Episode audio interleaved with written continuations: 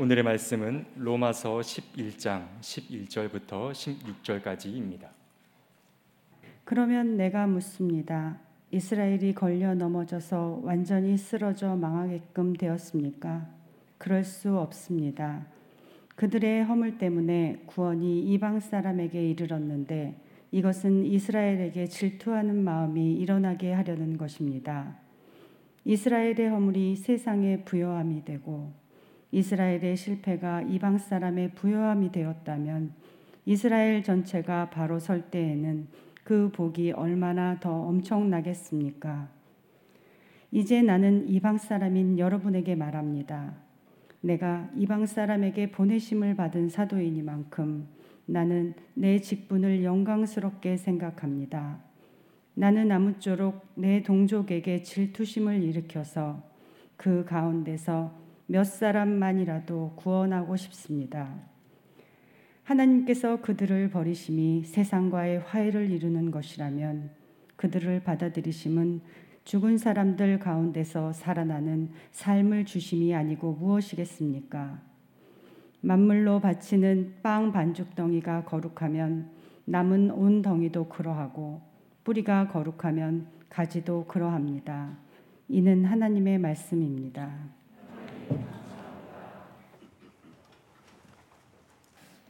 참 좋으신 우리 주님의 은총과 평강이 교회 여러분 모두와 함께 하시길 빕니다. 성령 강림 후 아홉 번째 주일인 오늘, 오늘은 24절기로 얘기하면 입추절기입니다. 아, 무더운 여름날 한복판에 가을 기운이 이제 느껴지기 시작합니다. 낮에는 덥지만 새벽 공기는 제법 시원한 그런 때가 다가오고 있습니다. 그 때문일까요? 농가 원령가 이 때를 이렇게 노래하고 있죠. 늦더위 있다 한들 철서야 속일 소냐. 비 밑도 값이 없고 바람 끝도 다르도다. 이렇게 말합니다. 비가 온다 해도 뭐 굉장한 비는 아닐 거고 또 바람도 이제는 조금 서늘해질 거다 하는 이야기일 겁니다. 기후 변화라고 하는 전대미문의 재앙을 온 인류가 경험하고 있습니다. 미국의 서부에서는 엄청난 그 산불이 일어나 가지고 아주 큰 곤경을 치르고 있음을 보고 있고 또 동부 지역에서는 어마어마한 홍수가 나가지고 큰 피해를 입고 있습니다. 이런 일은 세계 도처에서 벌어지고 있습니다. 바로 이런 때이기 때문에 계절이 그래도 순환하고 있다는 그 사실이 고맙게 느껴집니다. 세상은 변화 속에 있는 것이죠. 우리 옛말에도 이런 말이 있죠. 일월영측. 여러분 이게 천자문에 나오는 얘기인데 잘 기억나세요? 일월영측. 아, 해와 달은 차면 기운다. 라고 하는 찰영자 기울측자. 일월영측. 그렇게 말합니다. 차면 기우는 게 세상의 이치입니다. 영고성쇠라고 하는 말도 떠오르죠. 어떤 것이 꽃처럼 피어나기도 하지만은 때가 되면은 메말라 쓰러지게 마련이고 뭔가 흥황하게 기운차게 일어나던 것들도 때가 되면은 쇠퇴하여 사라지고 마는 것 이것이 세상의 이치인지도 모르겠습니다. 밀물과 썰물이 갈마들면서 바다는 푸르게 유지되고 있고요. 꼭 이런 거죠. 절망이 있기 때문에 희망은 아름다운 것이고 슬픔이 있기 때문에 기쁨의 빛깔이 더욱더 찬란하고 그런 것이죠. 전도서 기자는 그래서 말합니다. 하나님께서 이 세상의 모든 것들을 제 때에 알맞게 만드셨다. 그 때를 알고 사는 것이 지혜로움이다. 라고 말합니다. 심어야 할 때가 있으면 거두어야 할 때도 있고, 세워야 할 때가 있으면 허물어야 할 때도 있는 거고, 나아가야 할 때가 있으면 물러서야 할 때도 있는 것이죠. 나에게 주어져 있는 인생의 때를 알고 사는 것, 이런 것을 일러 어쩌면 철든 인생이라고 말하는지도 모르겠습니다. 그런데 어쨌든 인생 살아간다고 하는 것은 여간 어려운 일이 아닙니다. 왜냐하면 우리의 예측과 기대를 저버리는 일들이 너무나 비일비재하게 일어나기 때문에 그렇습니다. 우리의 삶의 비애감을 느끼는 것은 바로 내 뜻대로 세상이 진행되지 않는다는 사실 때문에 그렇습니다. 그러나 비애감을 느낀다고 해가지고 우리들이 그 속에 머물러 있을 수는 없습니다. 비애감을 느끼면서도 앞을 향해 나가야 합니다. 우리는 순례자로 부름을 받았기 때문에 그렇습니다. 우리는 바울 사도가 정말로 순례자의 삶을 우리에게 보여줬다고 그렇게 느낍니다. 그는 이 땅에 살았던 수많은 사람들 가운데 누구보다도 자기 성찰에 철저한 사람이었습니다. 그는 자기가 얼마나 모순된 존재인지를 깨닫고 있었습니다. 자기 불화를 그는 괴로워했다 하는 얘기입니다. 마음으로는 선을 행하고 싶어 하지만은 번번이 그것을 실행하지 못하는 자기의 무기력을 그는 정나나하게 알아차렸고 고백했습니다. 그는 속 사람으로는 하나님의 법을 사랑하지만은 자기 몸속에 있는 또 다른 법이 자기를 이끌어 죄에게로 데려간다고 말했고 자기를 이끌고 있는 죄의 법을 괴로워했습니다. 그 괴로움 속에서 바울 사도가 했던 그 유명한 고백 우린 다 잘 알고 있죠. 아 나는 비참한 사람입니다. 누가 이 사망의 몸에서 나를 구원하겠습니까? 라고 이야기했습니다. 자기 불화를 철저하게 경험한 사람의 외침입니다. 그러나 바울은 그 비참함 속에 머물러 있지 않았습니다. 스스로 자기 불화를 자각하고 아파하고 있을 때 하나님의 은총이 그에게 다가왔습니다. 은총의 빛이 그를 사로잡자 엄청난 변화가 일어났습니다.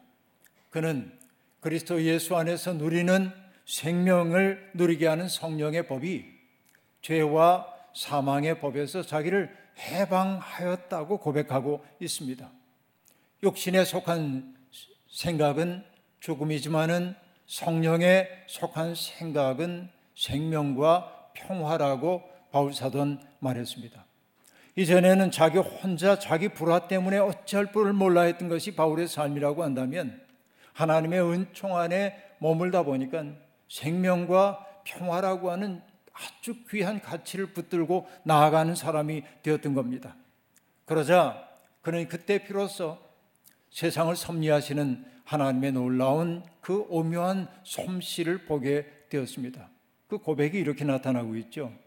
하나님은 하나님은 때가 되면 정하신 사람들을 부르시고 부르신 사람들을 의롭게 하시고 의롭게 하신 사람들을 영화롭게 하십니다. 그렇게 말합니다. 정한 사람을 부르시고 의롭게 하시고 영화롭게 하시는 것이 하나님의 꿈입니다. 오늘 여러분이 이 자리에 계신 것도 하나님이 부르셨기 때문이고 여러분을 의롭게 해 주실 것이고 영화롭게 해 주실 것입니다. 이런 확신 때문일 겁니다. 로마서 8장에는 믿음 안에 살고 있는 사람의 얼마나 당당하게 살아갈 수 있는지를 밝히는 구절들이 많이 등장하고 있습니다. 8장 28절 그 유명한 구절 여러분 다 외우실 수 있죠?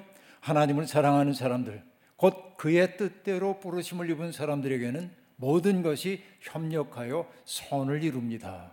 얼마나 당당한 이야기입니까? 로마서 8장 31절 하나님이 우리 편이시라면 누가 우리를 대적하겠습니까? 로마서 8장 35절 누가 우리를 그리스도의 사랑에서 끊을 수 있겠습니까? 환란입니까? 곤고입니까? 박해입니까? 곰주림입니까? 헐벗음입니까? 우협입니까? 또는 칼입니까? 이 질문은 의문 형태로 되어 있지만은 그럴 수 없다는 뜻이 이 속에 담겨 있습니다. 이러한 강력한 고백 끝에 바울 사도는 세상의 어떤 것도 우리를 우리 주 예수 그리스도 안에 있는 하나님의 사랑에서 끊을 수 없다고 단호하게 선언하고 있었습니다. 이러한 확신이 있었기 때문에 바울 사도는 그리스도의 남은 고난을 자기의 몸에 채운다고 그렇게 말할 수 있었던 것입니다. 그런데 금방 우리가 봤던 로마서 8장에서 마치 화산이 폭발하는 것처럼 폭포가 쏟아지는 것처럼 휘몰이 장단으로 몰아치는 것처럼 이렇게 그리스도 안에 있는 사람의 당당한 삶을 노래하던 바울 사도의 어조가 구장으로 넘어오면서 갑자기 단조 형태로 바뀌게 됩니다. 그의 기쁨 속에 가시처럼 박혀 있는 슬픔을 그는 굳이 숨기려고 하지 않습니다. 바울 사도가 느끼고 있는 슬픔 그것은 무엇일까요? 나에게는 큰 슬픔이 있고 내 마음에는 끊임없는 고통이 있습니다. 나는 육신으로 내 동적인 내 결례를 위하는 일이라면 내가 저주를 받아 그리스도에게서 끊어질지라도 달게 받겠습니다. 그렇게 말하고 있습니다. 그의 마음을 뒤흔들고 있는 것은 그리스도를 받아들이지 않는 그리스도를 영접하지 않는 동족들에 대한 안타까움이었습니다. 예수 그리스도를 통해 하나님의 나라가 이미 도래했건만 그 하나님 나라에 들어올 생각이 없는 동족들. 선민이라는 자부심을 품고 있기는 하지만은 선민다운 삶을 살지 못하는 그들. 율법 백성이라는 자부심을 갖고 있지만은 율법 속에 담겨 있는 하나님의 마음을 알아차리지 못하는 그 동족들. 조금 전까지만 해도 마치 고치 속에 있었던 것처럼 바울 사도도 똑같은 상황 속에 있었지만은 그러나 하나님의 은혜 안에 있으면서 날개도 친 존재가 되어 진리 안에서 누리는 저 광활한 그 세상을 바라보고 있는 바울 사도는 마치 대롱을 통해 바라보듯 아주 좁게 자기 의에 사로잡혀 있는 동족들의 마음을 바라보면서 너무나 속상하고 안타까웠던 겁니다. 그래서 그는 말합니다. 내 동족들이 그리스도를 마음속에 영접할 수만 있다고 한다면 내가 저주를 받아 그리스도에게 끊어진다 할지라도 나는 그것을 받아들이겠다고 말합니다. 이 마음은 바울 사도의 진정일 겁니다. 고심 끝에 바울 사도에게 떠오른 질문이 있었습니다. 그러면 내가 묻습니다. 이스라엘이 걸려 넘어져서 완전히 쓰러져 망하게끔 되었습니까? 하나님의 구원이 더 이상 이스라엘에게 베풀어지지 않는 것입니까? 이 짤막한 질문 속에 담겨 있는 세 가지의 단어가 있습니다. 걸려 넘어지다, 쓰러지다, 망하다라고 하는 단어 말입니다. 이 부정적인 단어가 셋이나 이렇게 나타나고 있습니다. 내 동족들은 과연 버림받은 것입니까? 라는 질문입니다. 바울의 마음속에 읽고 있는 격정이 그대로 읽히는 대목입니다. 그러나 그 질문 속에 끝에 바울 사도는 분명하고 단호하게 얘기합니다. 그럴 수 없습니다. 단호한 부정입니다. 아주 강력한 부정입니다. 사실 로마서 11장의 앞부분에서 바울은 이 문제를 다루었습니다. 마음을 열고 복음을 받아들이지 않는 유대인들이 다수인 것은 맞지만은 그렇다고 해서 하나님께서 백성 전체를 버리신 것은 아니라고 얘기하고 있습니다. 바울은 그 증거로 두 가지를 얘기하고 있는데요. 그 첫 번째는 자기 자신의 예입니다. 바울은 자기가 이스라엘 사람이라고 말합니다. 나도 이스라엘 사람이고 그리고 아브라함의 후손이고 베냐민 지파 사람이라고 말합니다. 다른 서신에서는 자기의 출신을 조금 더 자세히 얘기하지만 여기에서는 간략하게 나도 이스라엘 사람이고 그리고 아브라함의 후손이고 그리고 베냐민 지파 사람이라고 얘기합니다. 그런 유대인인 나를 하나님께서 구원하셔서 이렇게 사도로 삼아 주신 것을 보면 하나님이 종족으로서의 이스라엘 버린 게 아닌 게 분명합니다 라는 얘기 첫 번째. 그리고 두 번째는 뭐냐면 바로 엘리야 시대의 예를 들고 있습니다. 바알의 선지자들과 갈멜산에서 싸움을 벌인 엘리야가 나중에 두려움에 떨며 광야로 들어갔을 때 그는 하나님 앞에 탄식했습니다. 하나님, 야외 하나님을 섬기는 사람이 이제 저밖에 남지 않았습니다. 백성들이 당신을 다 버리고 주님께 예배드리기 위해 세워놨던 재단들을 다 허물어 버리고 말았습니다. 저 혼자 남았습니다. 하고 얘기할 때 하나님이 뭐라고 얘기했습니까? 건방지게 그렇게 말하면 안 돼. 라면서 하신 말씀 뭐예요? 바알에게 무릎 꿇지 않은 사람 7천을 남겨뒀다고 얘기합니다. 내 눈에 보이지 않는지 몰라도 양심 팔지 않은 사람이 있다는 겁니다. 남은 자가 있다는 겁니다. 유대인들이 주님을 다 버린 것처럼 보여도 주님을 받아들인 남은 자들이 있다고 그렇게 얘기하고 있습니다. 결국 이 얘기를 통해 바울 사도가 하고 싶은 말은 무엇일까요? 하나님의 은혜는 철회되는 법이 없다라고 하는 말입니다. 여전히 마음이 완고하고 눈이 감겨 있고 귀가 닫혀 있고 그리고 율법의 멍해를 쥔 채 멍해를 어깨에 짊어진 채 허리가 굽어버린 사람들을 보면서도 바울 사도가 소망이 있다고 생각하는 것은 그들에게 소망이 있는 게 아니라 하나님의 은혜가 그들을 포기하지 않는다는 사실 속에서 사도는 지금 희망을 보고 있다는 얘기입니다. 동족들의 구원에 대해 깊이 숙고하던 바울은 마침내 하나님의 오묘한 섭리를 깨닫습니다. 사도들이 이방인들에게 가서 복음을 전했던 것은 무엇 때문입니까? 유대인들이 복음 받아들이기를 거절했기 때문에 그렇습니다. 길이 막히니까 다른 길로 나아갔죠. 그런데 유대인들은 복음을 받아들여서 거룩한 삶을 살고 있는 이방인들을 바라보면서 마치 거울에 비춰보듯 자기를 바라보면서 오히려 이방인 그리스찬들이 자기들보다 거룩한 삶을 사는 것을 보고 질투심을 느껴서 주님에게 마음을 연 사람들이 있다는 겁니다. 바로 질투심이 은총의 통로가 될 수 있음을 바울 사도는 얘기하고 있습니다. 그래서 바울이 이렇게 얘기하죠. 이스라엘의 허물이 세상의 부요함이 되고 이스라엘의 실패가 이방 사람의 부요함이 되었다면 이스라엘 전체가 바로 설 때는 그 복이 얼마나 더 엄청나겠습니까? 하나님이 하시는 일은 이렇게 놀랍다 하는 얘기입니다. 하나님 하시는 일은 인간의 생각을 뛰어넘습니다. 이것이 이사야가 들려줬던 이사야를 통해 들려줬던 하나님의 말씀이기도 합니다. 하늘이 땅에서 높듯이 나의 생각은 너희의 생각보다 높고 나의 길은 너희의 길보다 높다. 하나님이 하셨던 말씀이지요. 바로 이 차이를 알아차려야 합니다. 내 눈에 보이지 않는다고 하나님 안 계신 것 아닙니다. 내 눈에 보이지 않는다고 하나님 일하지 않는 것 아닙니다. 여러분, 노자의 도덕경 45장에 보면 이런 말이 있습니다. 대직약굴. 세상에 크게 고든 것은 굽은 것처럼 보인다는 거예요. 이게 참 중요한 얘기입니다. 그 다음에 대교약졸이라고 얘기하는데 크게 공교로운 것, 아주 솜씨 좋은 것, 그것은 마치 아주 그 조잡한 것처럼 보인다는 거예요. 마치 여러분 피카소의 그림 보는 거, 그렇죠? 피카소나 뭐 클레의 클레 같은 사람의 그림을 보면은 저런 건 나도 그리겠다 하는 생각 들, 들잖아요. 그게 대교 약졸이란 말이에요.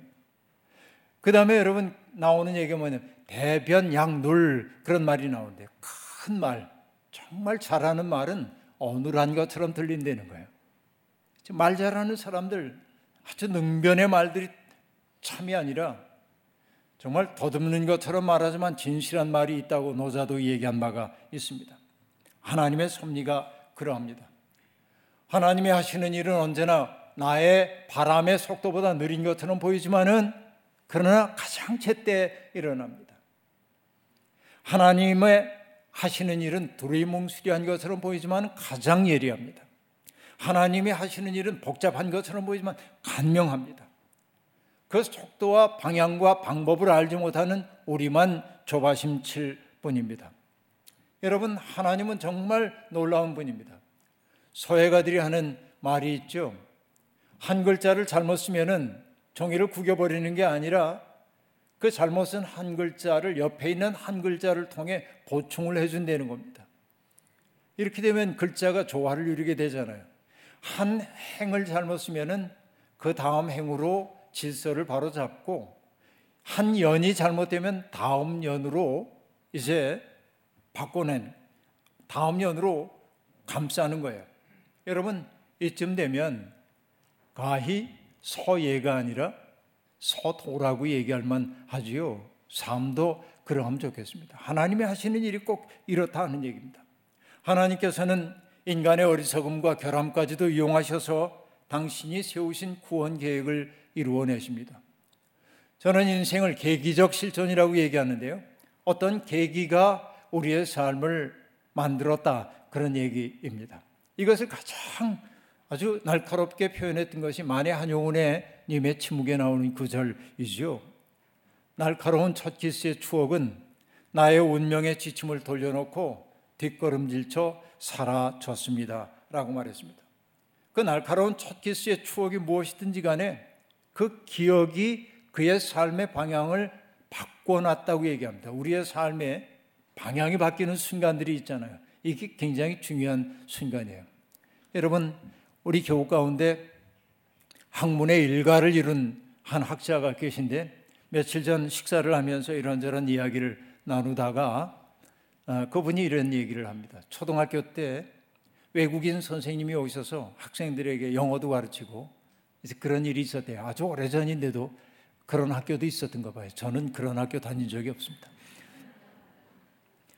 그런데 이분이 이제 그 외국 선생님이 우리말을 잘 못하는데 그 마지막 순간에 교장 선생님이 그 선생님을 학생들 앞에 세우고 학생들에게 마지막으로 인사를 하라고 얘기했다는 겁니다. 그러자 그가 영어가 아닌 어눌한 한국말로 이렇게 얘기했대요. 훌륭한 사람이 되려면 열심히 공부해야 합니다. 여러분, 이거 내용도 없는 말이잖아요. 너무나 뻔한 얘기잖아요. 근데 그 얘기가 그분 속에 쑥 들어왔어요. 그게. 그 말을 붙잡고 살았어요. 삶이 변화되잖아요. 그 말을 들은 사람은 많이 있지만은 그러나 그 말을 통해 변화의 사건을 겪은 사람은 많지 않았을는지 모릅니다. 인생은 꼭 그렇습니다. 굉장히 유식한 말이 사람 바꾸는 게 아니고 평범하게 이를 데 없는 말이 어느 날 쑥 우리 속에 들어올 때가 있다 하는 얘기입니다. 여러분 인생 보면 별거 아닌 것처럼 느껴져요. 어거스틴의 고백록을 보다 보면 비슷한 얘기가 하나 나오고 있습니다. 그는 자기가 얼마나 비참했는지를 이렇게 얘기합니다. 내가 명예와 이득과 결혼에 허덕이고 있을 때 주님은 웃고 계셨습니다. 일단 이렇게 얘기한 다음에 그가 이렇게 얘기해요. 그런 욕구들, 명예와 그리고 여기 이득과 결혼 이런 문제 때문에 자기가 허덕이고 있을 때 그 때문에 쓴 곤경을 맛보고 있었어요. 어느 날 그는 황제에게 바칠 축사를 짓고 있었습니다. 수사학자였던 그에게 황제에게 바치는 축사를 쓰는 것은 그렇게 어려운 문제가 아니었을 수도 있습니다. 그런데 왠지 내키지 않았습니다. 왜냐하면 오거스틴이 이렇게 얘기해요. 축사라면 의뢰 거짓말이 태반이요. 그 거짓말쟁이에게 식자들이 박수갈채를 보내는 것이기에 그러니까 정말 어, 거짓말 쓰는 게 싫었다 그런 얘기입니다. 그런데 여러분 가끔 우리 전도사님이 저보고 하는 얘기가 있는데 어떤 얘기냐면 제가 장례를 집전하잖아요. 돌아가신 분에 대해서 제가 좋게 얘기하잖아요. 그러면 전수사님이 그래요. 목사님은 어떻게 사람을 다 좋게만 얘기하세요? 장례식에 가가지고 이분은 정말 몹쓸 뿐이었죠. 이렇게 이렇게 살면 안 되죠. 이렇게 얘기하기 어렵잖아요. 그러니까 그분에게 좋은 걸 어떻게든지 찾아서 얘기해야 하잖아요. 결혼할 때도 그럽니다. 이 사람은 참 못된 사람인데 그래도 한번 살아보세요. 그럴 수 없잖아요. 비평을 할때또 그렇습니다. 주례사 비평이라는 게 있는데 좋게만 얘기하는 거예요. 근데 이 어거스틴이 지금 그런 얘기를 하고 있단 말이에요. 황제에게 바치는 축사라는 게 뻔한 거짓말이라는 거예요. 근데 그 일에 팔리니까 자기가 비참해. 아, 내가 이런 거 해야 돼? 그래서 밀라노의 한 거리를 걸어가고 있는데 불쌍한 거지가 눈에 띄었습니다. 불쌍한 거지라고 얘기했죠. 그런데 그 거리는 배불리 뭐 얻어먹었는지 만족한지 히히덕거리며 싱글싱글 웃고 있었습니다. 어거스틴은 문득 같이 있던 벗들에게 이렇게 말했습니다. 우리가 미친 탓으로 당하는 고민이 얼마나 많은가. 내가 여태 그랬듯이 고달픈 노력을 우리가 다 해왔어도 탐욕의 채찍 아래서 불행의 짐을 지고 가면 지고 갈수록 더 무거워질 따름. 결국 남부럽지 않은 낙을 맛보자는 것이 우리의 소망이라면 저 거지는 이미 우리보다 앞서고 그나마 우리는 거기까지도 도달하지 못할 것이 아니겠는가라고 말합니다. 그리고 그는 반성적으로 이렇게 얘기합니다. 학식이 있다 하여 저 거지보다 낫다는 증거는 어디에도 없다. 높은 사람을 기쁘게 해주는 것에만 정신이 팔린 내가 오히려 더 비참한 것 아니냐라는 깨달음이에요. 여러분, 제가 이 얘기를 왜 했냐면 바로 이러한 마주침, 그 불쌍한 거지와의 마주침은 여느 사람들에게 아무것도 아니에요. 그러나 그날 어거스틴의 마음속에 그 거수와의 만남은 허위의 세상에서 벗어나서 진리의 세계로 가야 한다고 하는 계기가 마련됐단 말이에요. 그리스도에게 이르는 하나의 통로가 된 사건이란 말이죠. 이게 중요하다고 얘기할 수 있습니다. 그러니까 하나님의 방법은 정말 다양해요. 하나님 하시는 일은 오묘하게 이를 데 없습니다. 이방인의 사도를 자처하는 바울 사도는 동족들에게 질투심을 일으켜서 그 가운데 몇 사람만이라도 구할 수 있으면 싶다고 말하고 있습니다. 유대인들을 버리심으로 유대인이 아닌 사람들이 구원을 얻었다고 한다면 그들을 받아들일 때 유대인들을 구원의 상에 다시금 그들이 들어오게 될 때 얼마나 놀라운 일이 벌어지겠냐고 말하면서 그것은 마치 죽은 사람이 다시 살아나는 것과 같은 일이라고 말하고 있습니다. 그러면서 바울은 결론적으로 얘기합니다. 만물로 바치는 빵 반죽 덩어리가 거룩하면 남은 온 덩이도 그러하고 뿌리가 거룩하면 가지도 그러합니다. 여러분 이 말씀은 구약 성서의 그 가르침과 일맥상통하고 있습니다. 성경은 일관되게 땅의 주인은 하나님이라고 고백합니다. 그렇게 땅에서 난 소사는 하나님께 바쳐져야 합니다. 땅의 주인이기 때문에. 근데 우리가 살아야 하니까 땅에서 난 것 가운데 만물을 하나님께 바치는 순간 하나님께 바쳐진 것도 거룩하지만 남은 우리가 누리게 되는 것도 거룩하게 되는 거예요. 만물이 거룩하면 나머지도 거룩한 거예요. 반죽도 똑같습니다. 이 얘기를 연이어 가지고 하고 있죠. 뿌리가 거룩하면 가지도 거룩합니다. 라고 말합니다. 바울은 야외 신앙의 뿌리라고 할 수 있는 유대인들이 하나님을 받아들이고 그리스도를 받아들이고 하나님 나라의 꿈을 가슴에 품을 때 세상이 아름다워질 거라고 바로 이게 하나님의 비전이라고 얘기하고 있습니다. 자, 일목요연하게 보자면 그렇습니다. 유대인들의 거부. 그래서 복음이 이방인에게 향하고 이방인들이 복음을 받아들입니다. 그것을 바라보고 유대인들이 질투를 느껴서 그들이 그리스도에게 돌아와 회복되었어요. 그때 열리는 세계가 뭡니까? 은혜로 충만한 세계가 열린다는 거예요. 바로 이것이 바울이 이해한 하나님의 섭리입니다. 우리도 가끔은 어긋난 길로 나아갑니다. 하지만 우리가 잊지 말아야 할 것, 하나님의 부르심은 철회되지 않는다. 나는 나를 포기하는지 몰라도 하나님은 나를 통해 하시고자 하는 그 일을 끝끝내 이루어 가신다. 내가 어긋난 길로 갈 때 하나님은 한 글자를 다른 글자를 가지고 바로 잡는 것처럼 하나님은 또 다른 방법을 통해 나를 붙잡고 가고 계시다. 여러분, 하나님은 우리의 실수와 오류를 통해서도 구원을 이루어 가십니다. 그 때문일 겁니다. 마틴 루터는 과감하게 죄를 지으라고 말했습니다. 정말 죄된 일을 힘껏 하란 말 아닙니다. 내가 하는 일이 죄일 수도 있어요. 그러나 하나님의 뜻으로 내가 판단한 일을 과감하게 행하면 하나님이 그것을 이용해 당신의 일을 할 거라는 거예요. 처벌받을 것이 두려워가지고 주저주저하며 해야 할 일 못하는 그런 인생 살지 말고 하나님이 내게 주신 깨달은 만큼 충실히 살아내려는 거예요. 땅에다 달란트 묻지 말라는 거예요. 우리 그렇게 살며 실수를 할 수도 있지만은 그러나 하나님의 손에 들린 우리의 실수는 은총의 통로가 되기도 한다는 겁니다. 이게 바울 사도가 들려주는 구원의 신비입니다. 하나님은 지금도 우리의 몸과 마음을 당신의 거처로 삼으려 하십니다. 하나님을 모든 가치 판단의 중심에 놓고 사십시오. 뿌리가 거룩하면 가지도 거룩합니다. 우리의 영원한 뿌리는 하나님입니다. 하나님의 마음에 잇대어져 있다고 한다면 우리의 삶도 거룩함으로 나타나야 합니다. 내가 거룩하게 변화될 때 내가 변하면 세상도 변합니다. 세상이 변해 내가 변하는 것 아니고 내가 변해 세상이 변합니다. 내가 건너가면 세상도 건너갑니다. 변화되어야 하는 것은 바로 나라고 하는 사실을 생각하면서 오류를 통해서도 결함을 통해서도 질투를 통해서도 은혜를 베푸신 하나님 신뢰하며 힘차게 살아가는 우리 모두가 되기를 주의 이름으로 축원합니다. 아멘. 주신 말씀 기억하며 거듭의 기도 드리겠습니다.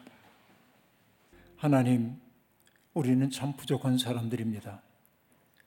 하나님의 법을 뻔히 알면서도 하나님의 뜻대로 살지 못하고 욕망에 순종하며 살다가 그만 씁쓸함을 맛보기만 하는 우리들입니다. 그런 우리를 못났다 여기지 않으시고 너는 내 것이라 속삭이며 우리와 더불어 할 일이 있다고 주님은 끝없이 우리를 불러주십니다. 그 사랑이 우리를 살게 합니다. 오직 주님을 믿는 믿음, 주님의 신실하심, 그 신실하심을 믿고 용기 있게 살아가겠습니다. 주님, 우리를 도우시고 붙드시고 우리를 통하여 이 땅을 고쳐 주옵소서. 예수님의 이름으로 기도하옵나이다. 아멘.